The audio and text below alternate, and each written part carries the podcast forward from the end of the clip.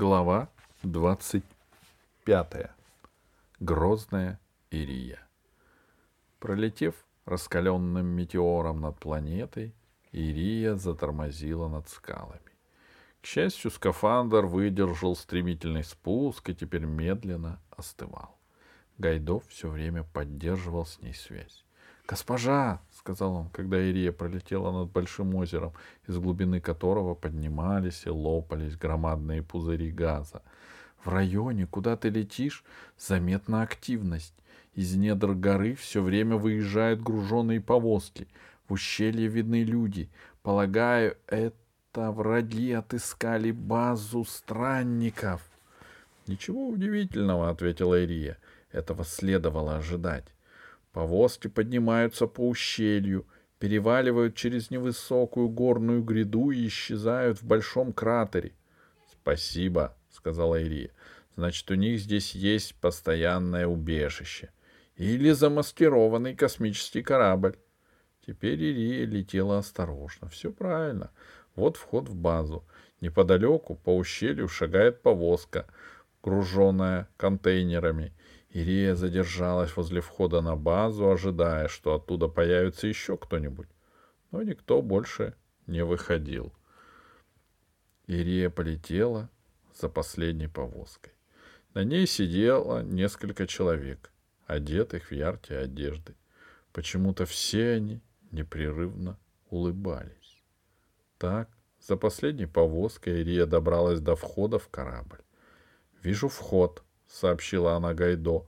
«Ты меня хорошо слышишь?» «Отлично», — ответил Гайдо. «Но учти, что когда ты будешь внутри, связь может ухудшиться». «Знаю», — ответила Ирия. В этот момент широкий грузовой люк корабля «Всеобщее умиление» начал медленно закрываться. Ирия поняла, что нельзя терять ни секунды. Она включила двигатель скафандра на полную мощность и снарядом влетела в корабль. Два стражника в масках, которые дежурили у люка, еле успели отскочить в сторону. Ирия затормозила. Ни один нормальный человек не выдержал бы такого торможения. Но недаром Ирия все детство провела на тренировках.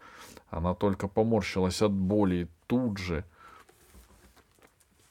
точным ударом в солнечное сплетение отправила в нокаут одного стражника, а второго схватила за руку, выбила оружие, завернула ему руку за спину и приказала «Веди главному». Стражник дергался, мычал, бормотал что-то на непонятном языке. «С тобой говорят на космолингвии», — сообщила Ирия. «Если ты меня не понимаешь, значит, жить тебе осталось одну минуту». Стражник сразу понял, чего от него хотят, и побрел, согнувшись по коридору. «Выпрямись», — приказала Ирия, — «а то подумают, что я тебя веду. Ты идешь сам. А ну, выпрямись и улыбайся». «Я всегда улыбаюсь», — буркнул стражник. «На тебе маска?» «На всех маски. Слушай меня. На днях сюда привезли пленников земли. Где они?» «Мне пленников не показывают», — сказал стражник. Их вечный юноша для себя держит. Где держит? В палате госпиталя, сказал стражник. Веди меня туда. Страшник неуверенно двинулся вперед, будто раздумывал, куда идти. Учти, сказала тогда Ирия, если ты меня обманешь и заманишь в другое место, я погибну. Но первым погибнешь ты, понял? Стражник решил не испытывать судьбу. Он провел Ирию к палате самым коротким путем. На счастье, никто им не попался. Ирия не знала, что большинство жителей корабля собрались в тот момент в тронном зале, где вечный юноша должен был выступать с речью. «Вот здесь», — сказал стражник, остановившись перед дверью с голубыми незабудками. «Попробуй», — приказала Ирия. «Открыта ли дверь?» Дверь заперта, сказал стражник, а ключей у меня нет. Проверим, сказала Ирия. Она сильно загнула назад руку стражника и толкнула его вперед так, что он ударился головой от дверь. От этого удара дверь распахнулась, а стражник пролетел метров десять вдоль прохода и замер, шмякнувшись животом о пол. Ирия увидела ярко раскрашенную комнату с двумя рядами кроватей. Но на кроватях никого не было. Только на стуле посреди комнаты сидела женщина в рубище. От удара в дверь она вскочила и приложила руки к груди. «Они ушли», — сказала оборванка. «Никого нет». «Куда?» «В тронный зал. Покажите мне туда дорогу».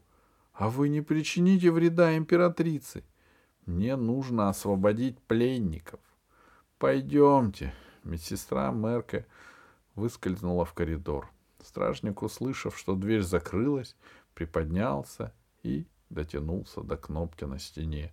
По кораблю прокатился пронзительный рев сирены.